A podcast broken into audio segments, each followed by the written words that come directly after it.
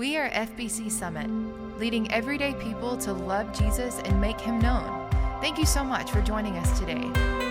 Here's our pastor, Dr. Larry LeBlanc. Please join me in taking your Bibles and turning to the Gospel of Matthew, chapter 2. Matthew, chapter 2, verses 13 through 23 this morning. We are going to delve into a Christmas text this morning. I told our staff this morning that I have never attempted to preach from, and over the course of my years in church, I have actually never heard a sermon on this text. So, we're going to walk through this text together. I think as I've explored it over the past several weeks and getting ready for this morning, it has been one that is, has really opened up my eyes, and I wonder if this is a Christmas text that has not been ignored to the peril of the church. As we get started, though, this morning, I want you to think about what it would be like to be on the run from the law. To know you were being chased, to know that someone was trying to arrest you, and to know that if you were caught, you would be killed. Now, on top of this, I, I want you to place this with your story as well. You are 100% completely innocent.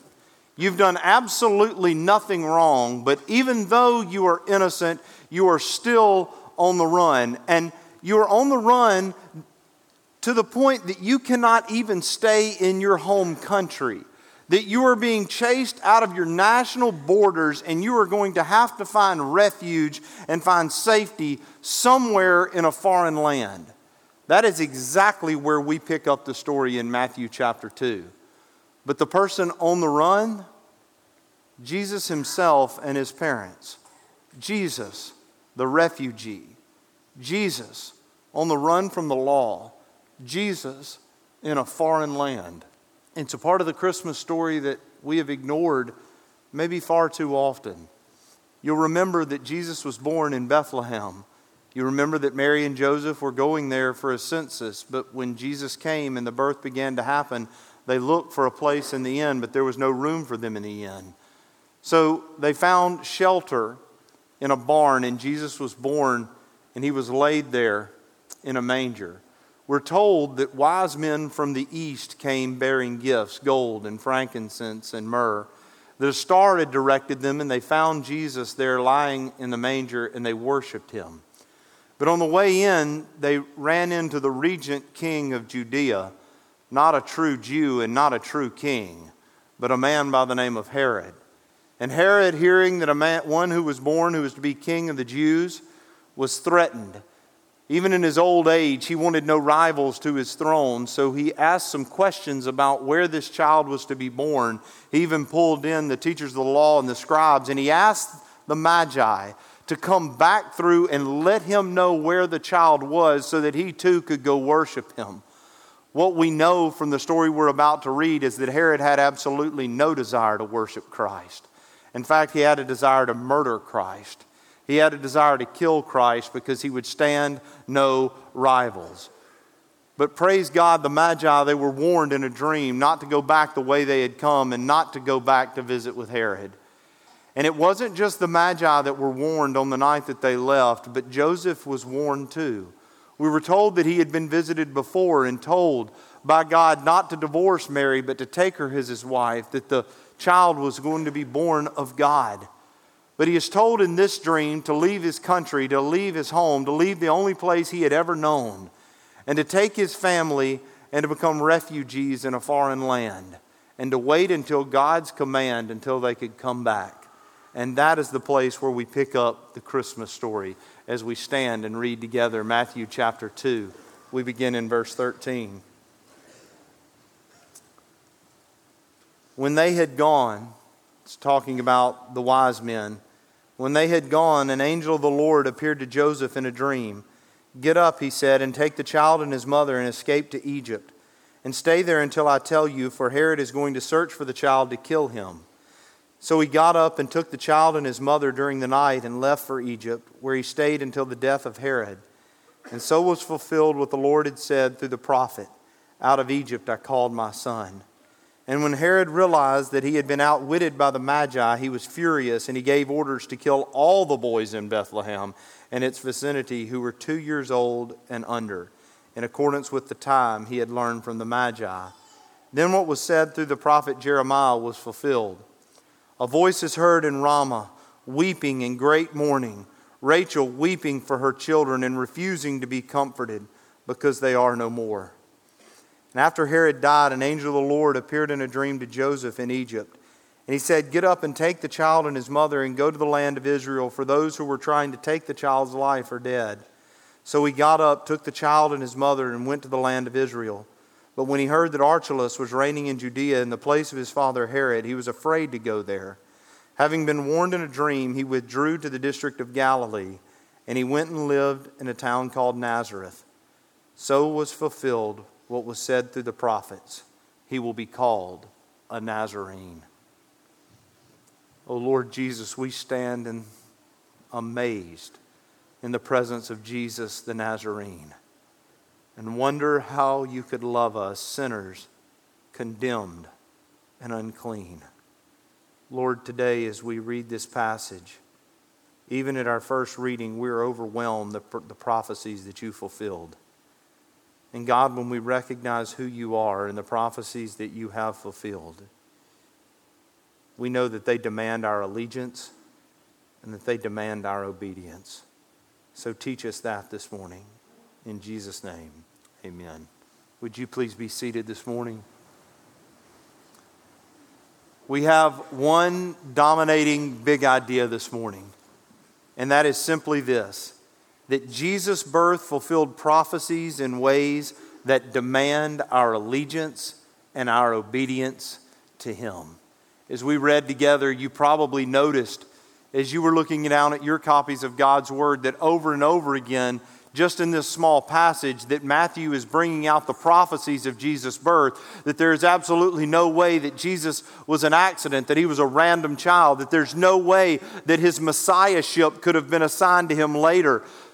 It has been estimated there are 326 Old Testament prophecies. The chance of Jesus just fulfilling eight of those would be the same chance as if you filled up the state of Texas with quarters and you stacked them six feet high and you randomly put a red X on one of those quarters and then you chose someone randomly and you allowed them to pick any one of the quarters that covered the state of Texas six feet high. The chances that they would pick the right quarter are the same chances that Jesus would have fulfilled just eight of the prophecies, but he fulfilled 326. And one of Matthew's goals in his gospel is to show that Jesus is the Messiah by proving that he fulfilled prophecies. And so we jump right into this story because it's a disturbing story.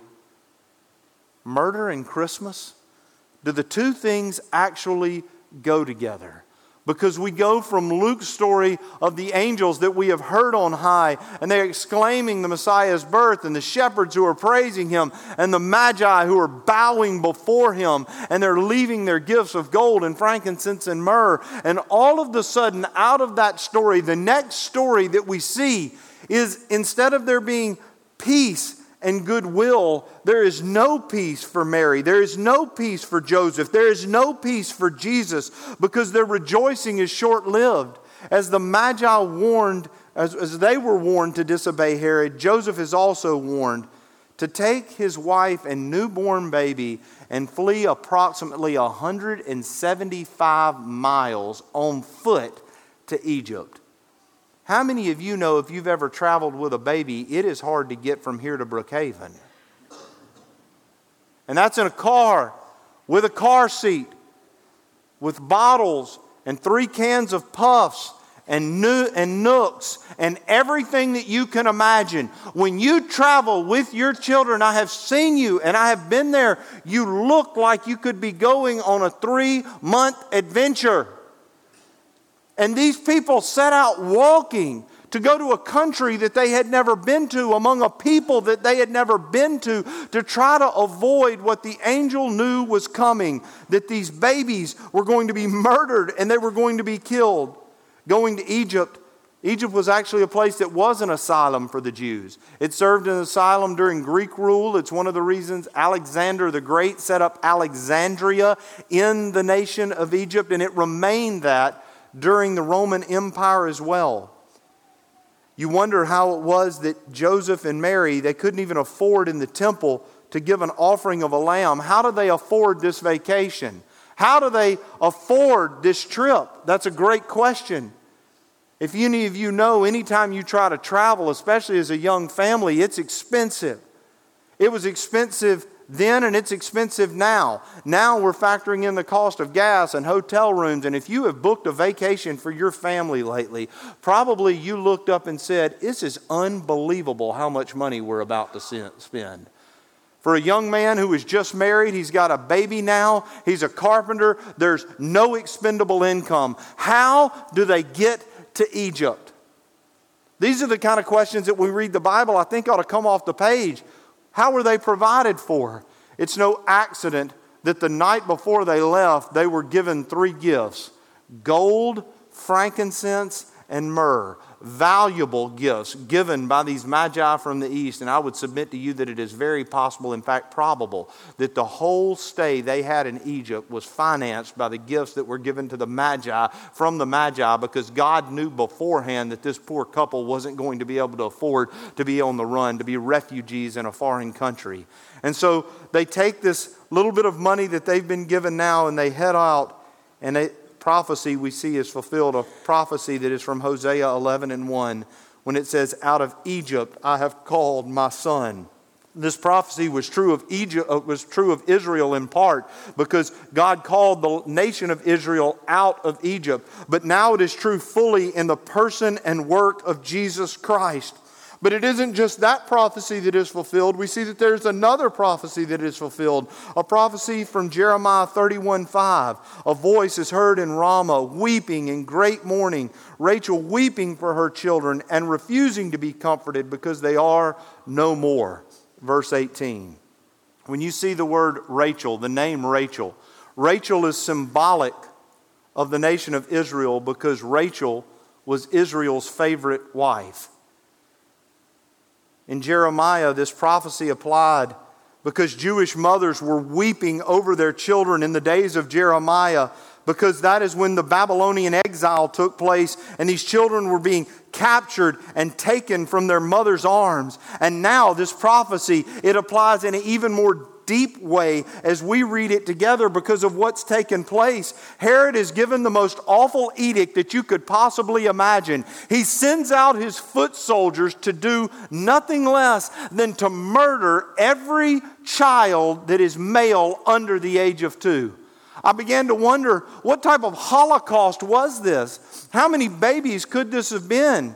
And looking at population studies from the vicinity of Bethlehem and, and, and the census back in that day, scholars vary. Somewhere between 60 and 200 babies were murdered just in this vicinity that day by the sword. Soldiers going from house to house taking their swords and plunging it into the bodies of male children. And so these daughters of Israel, these daughters of Rachel, now on a time in which it should have been rejoicing, it should have been in praise, it should have been in exaltation, peace had come to mankind, and yet now what we visualize on this Christmas is mothers who are sitting in their homes holding their dead infants and wondering why. We have a group of soldiers who unquestioningly went house to house, and we had scribes and Pharisees that never stood in the way of this old king refusing for power to be taken from his old, gnarled, arthritic hands, and all he can do is give an edict to try to have children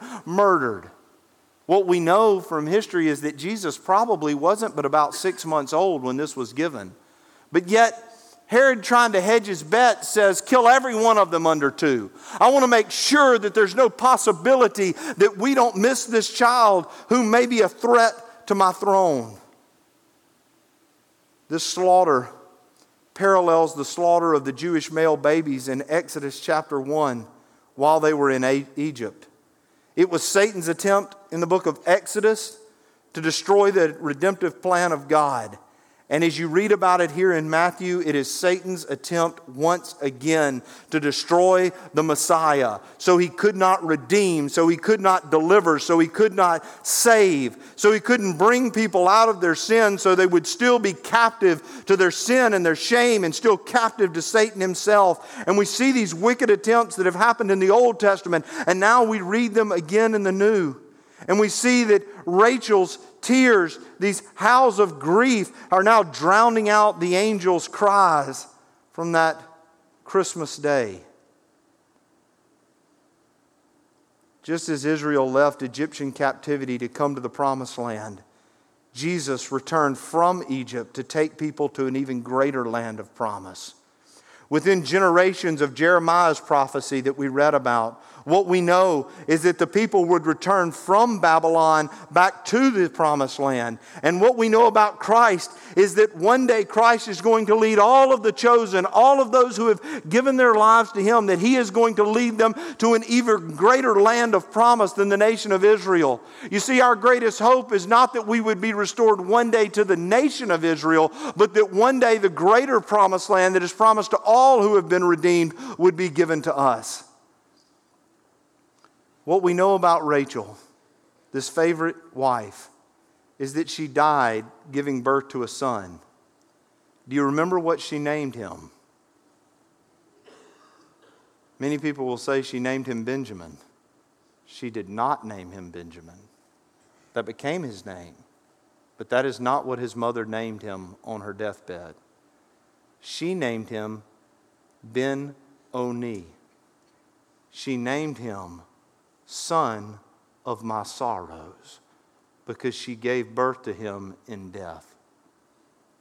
But what we know is that his father took him and within those days changed his name. And instead of calling him Ben Oni, son of my sorrows, named him Benjamin, son of my right hand. It is not by mistake that this son of Benjamin would constantly be called the man of sorrows.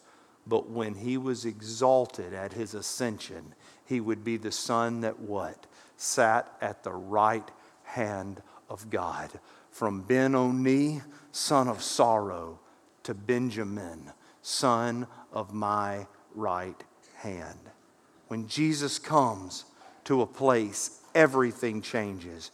When you would have mentioned Bethlehem to people in the Old Testament, it would not have been thought about like you think of Bethlehem today. Bethlehem, along the road in Bethlehem, is where Israel buried his wife. That is where he dug the hole and placed Rachel inside of it. The gravestone would have been marked her life there in Bethlehem. Also, there in Bethlehem is the highway that led to Babylon, where the deportation of the Jews came when the Babylonian invasion came. So, the road by Bethlehem was not a road that was celebrated in the Old Testament, it was a place of mourning, it was a place of death, it was a place of deportation. Yet now, when the word Bethlehem is mentioned, what comes to your mind? Do you think of death? Do you think of deportation? No. Immediately you think of mangers and you think of birth and you think of life and you think of angels and you think of wise men and you think of the most glorious event that marked human history. Friends, you can say what that you want, but skeptics even skeptics today believe in the birth of Jesus. You say, why is that? Because they use the calendar every day, and my Christ is the reason that the year is 2022 and will become 2023. They don't, nobody else in world history changed the calendar. Alexander the Great did not change the calendar. No leader of world history changed the calendar. But on that day, when you think back to Bethlehem, you think about the world radically changing. And I would tell you that when Jesus comes to a place, when Jesus comes to a life, we go from thinking of it as a place of death and a place of hurt and a place of pain to thinking of it as a place of life. It's no different than your own life. That when you think about who you were before Christ, and what you are now. Your soul was a place of death. Your soul was a place of sorrow. Your soul was a place of wickedness. Your soul was a place of hurt. Your soul was Ben Oni. Your soul was a place of sorrows. But now it is that you too have Benjamin with you, that you are going to God's right hand because this baby that was born in Bethlehem came into your life. Now your life, your destiny, your purpose have been radically changed because this child not only came to Bethlehem, this child came to you. Verses 22 and 23. Joseph is finally going back. Scholars vary on how long they believe Jesus was there in Egypt. Some would say it wasn't as maybe a few months. The, the longest time that people argue is that it might have been a couple of years.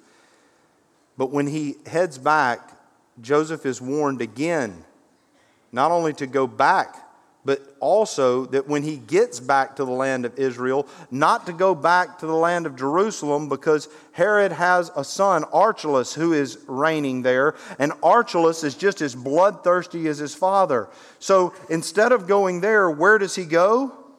He goes to a place called Nazareth, a place that people already knew when they thought about Nazareth. It was a place that, that nobody's came from. It was a place that was known as being trashy. It was a place that was crude. It was a place that was violent. Do you ever wonder why, when Nathanael saw Jesus, he asked the question, Can anything good come out of Nazareth? It was known as a place that nothing good came out of. But that's where they settled because it too would fulfill prophecies from the Old Testament. And we look towards these prophecies and recognize what it is that God has done in the miracle of Christ and in the fulfillment of these prophecies. But maybe even now you're asking what I think is a great question, an obvious question. I don't know how many babies it was. One baby is too many babies at the minimum, dozens were murdered. And you may be asking if God could warn Joseph, why didn't he warn every one of the other mamas and daddies? Why didn't they tell them to run to Egypt or to run to somewhere else to become refugees? Why is it that on this bloody, murderous night that God didn't warn everyone else? Why did Jesus get a pass? That's what I asked. That's when I'm studying this passage. It, it overwhelmed me and it bothered me. And I got hemmed up there. I had to stop. Lord, why didn't you tell everyone else? And then the Holy Spirit began to, to really work in my life in trying to get through this passage, and I was forced to ask this question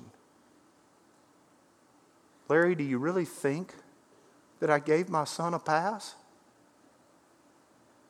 He escaped this bloody night. But it was about 30 years later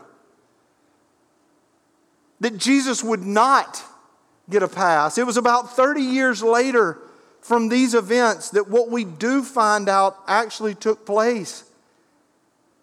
Jesus was born into a world of suffering. He was born into a world of pain. He was born into a world of murder. It wasn't safe. He wasn't in a rich family. He wasn't protected by a just government.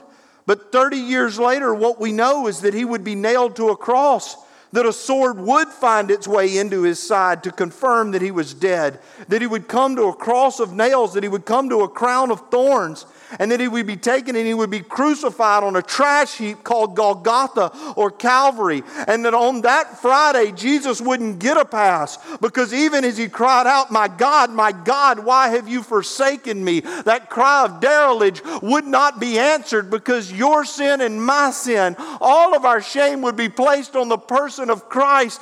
And so that every one of us could be redeemed because Jesus would not get a pass.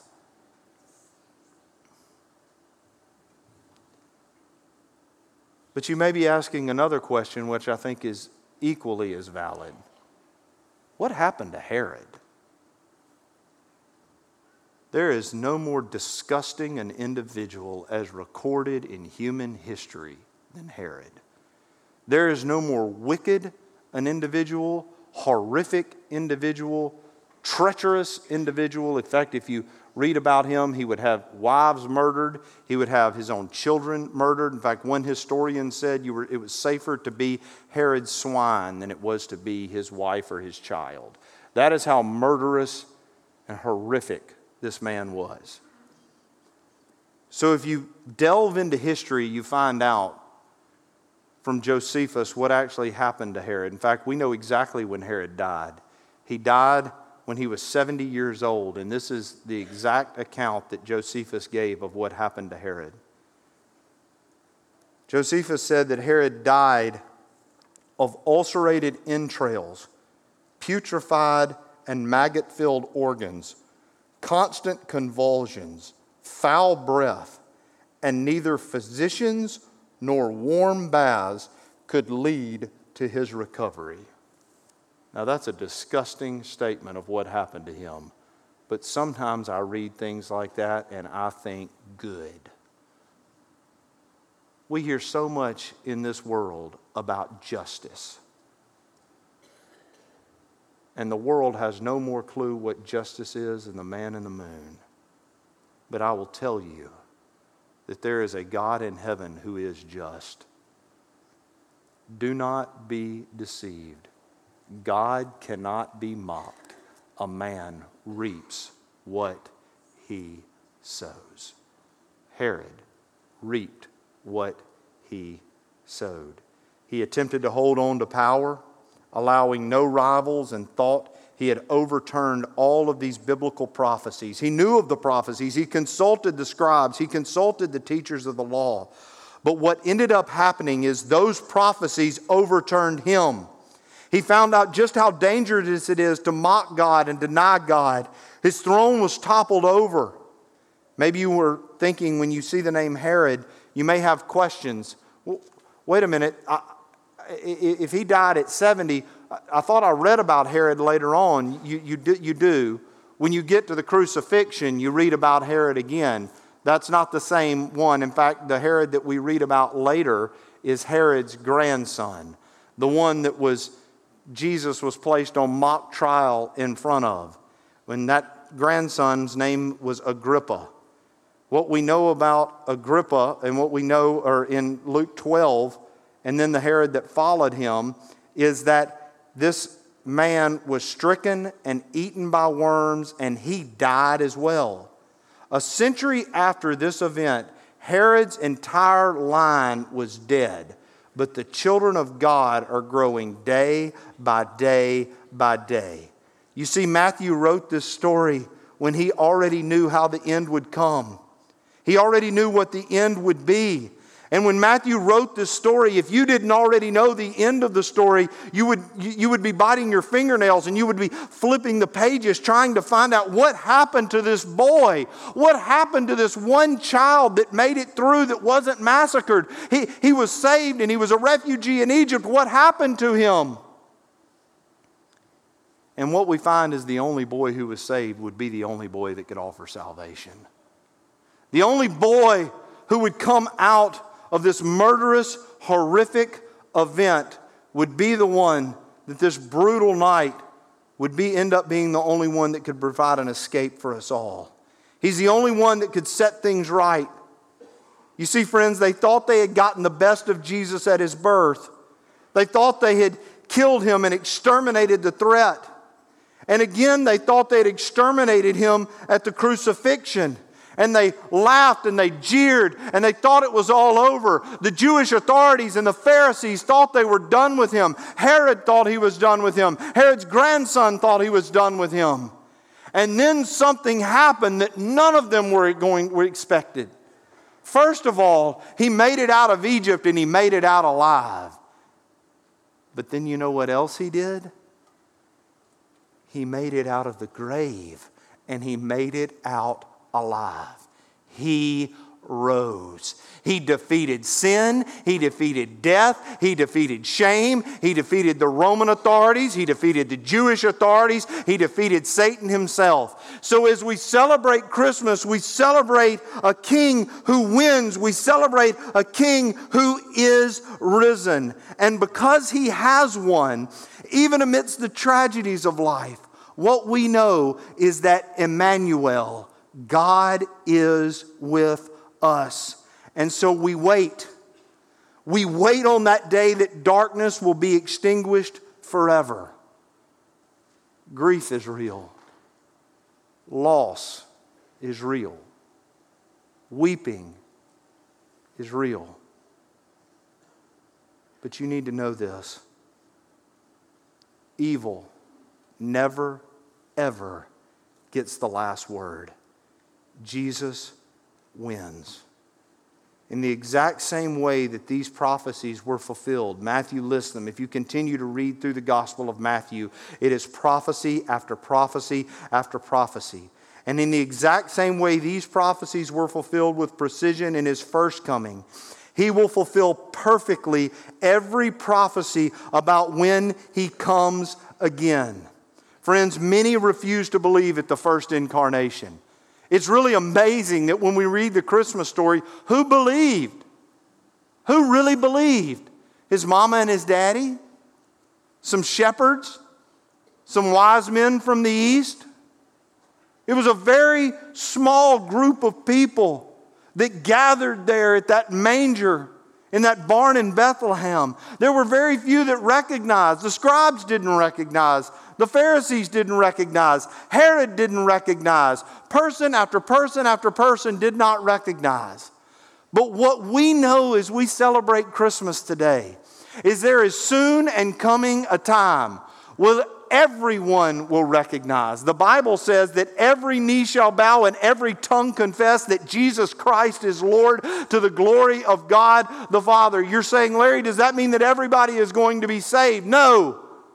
But there were people who refused to bow their knee the first time because they wanted to have the power and they wanted to have the control and they didn't want to surrender their lives to Christ. Friends, there's coming a time when everyone will surrender. They won't surrender in salvation, but they will surrender in recognizing His identity. You will bow before Jesus. What we ought to see in Christmas, though, is that you should bow before Him now before you are forced to bow later. Friends, He is the Christ. He is the fulfillment of every prophecy recognize Him, worship Him, and submit to His rule.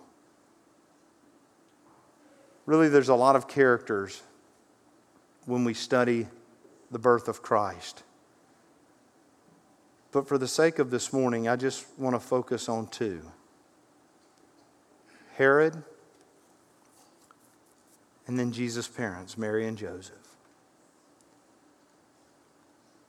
Can you imagine what the announcement must have been like to Mary and to Joseph? You're a 15 year old virgin, but you're about to birth God. And by the way, you're going to raise him as well. He's going to be the Messiah of the world, and he's going to save the world from their sins. And by the way, the child that you raise, he's going to save you too.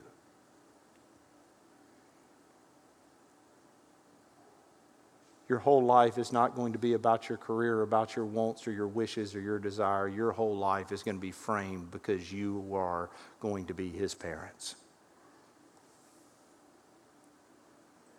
They submitted to this child because they recognized that their purpose and their destiny was bound in him. But there's another character that we encounter as well.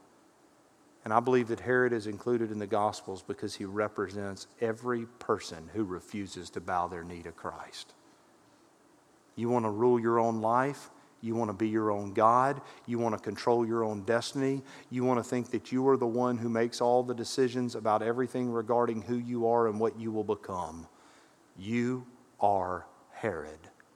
And for every person that chooses the way of Herod, there is a way that seems right unto a man, that leads to death.